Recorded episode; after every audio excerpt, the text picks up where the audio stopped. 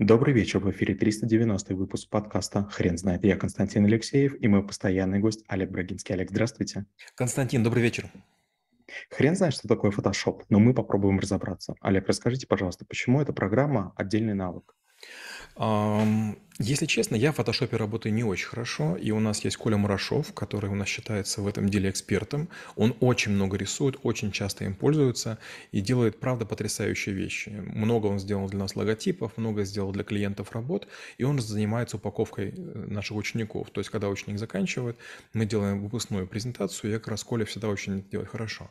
И, и я многие вещи делаю прямо в PowerPoint, многие вещи делаю в других более примитивных программах, но бывает такое, когда нужно высокое правдоподобие, не обойтись. И тут, конечно, приходит на, на, на память Photoshop.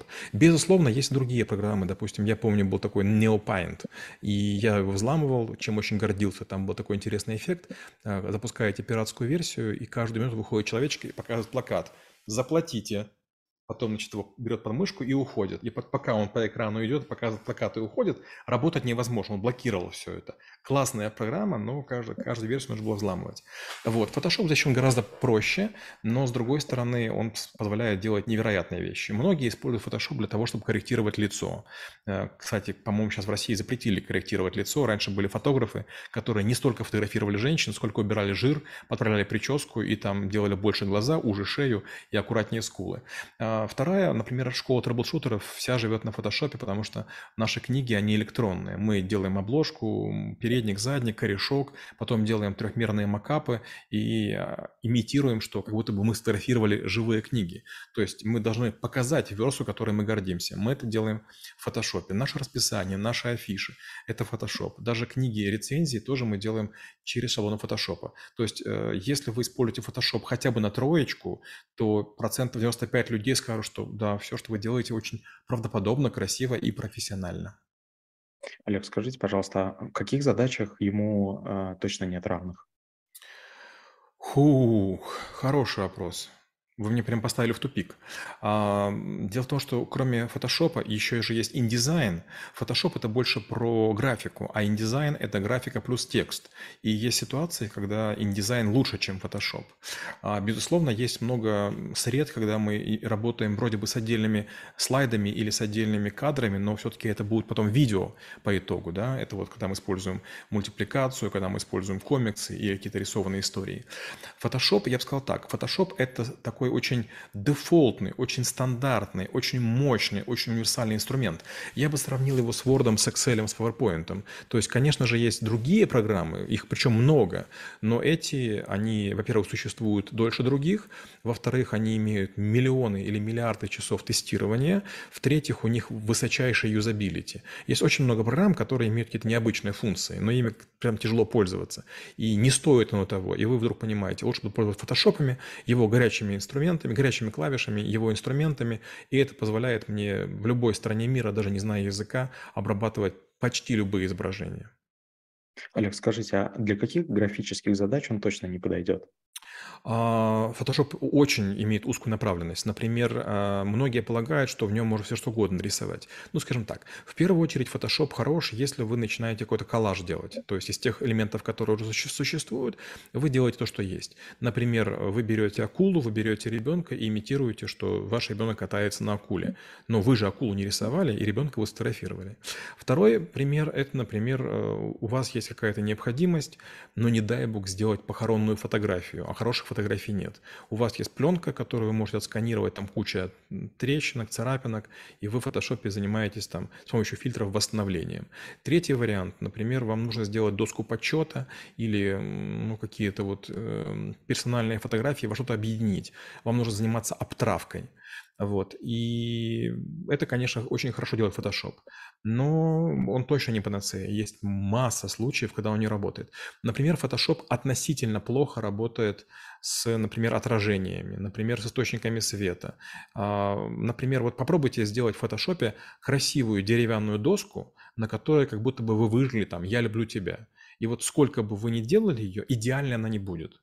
А вот 3D Max возьмете, который мы тоже в школе трэблшутеров учите, вы это сделаете очень быстро. То есть имитация металла, стекла, именно материала, она в фотошопе не очень сильна. То есть Photoshop работает с текстурами, сам их не предлагая. Олег, скажите, пожалуйста, а как вы думаете, а можно ли освоить базу, не обновлять свои знания и через пару лет включить компьютер, выполнить свою задачу а, и не наткнуться на обновление, как это делает Word, например? Нельзя. Я такой пример приведу. Я учил Photoshop 12, потом работал в 16, потом работал в 19. В 19 я работал много, потому что у нас было 4 стажера, которых мы выгнали. И как раз из них 4 э, все рисовали, Два очень хорошо, один средний, один посредственно. Вот, и они прямо нас разбаловали. И мне пришлось разбираться. Я полгода много делал в фотошопе, потому что у нас не было других людей.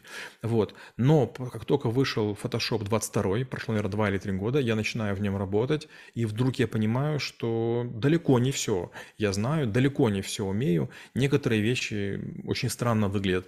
Допустим, сейчас подключили э, некоторые фильтры, которые находятся в облаке. И это и замедляет, и делают странным общение с фотошопом.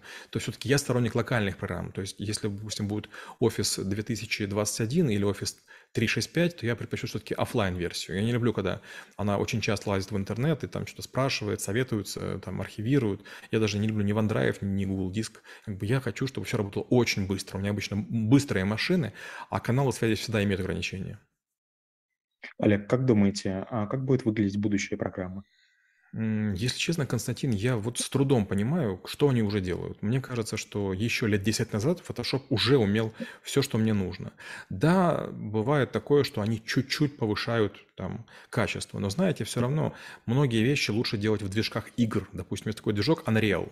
Если вам нужно там, не знаю, там показать какую-то пустыню или показать там подводный мир, поверьте, в Photoshop так не нарисовать. Просто можно упахаться.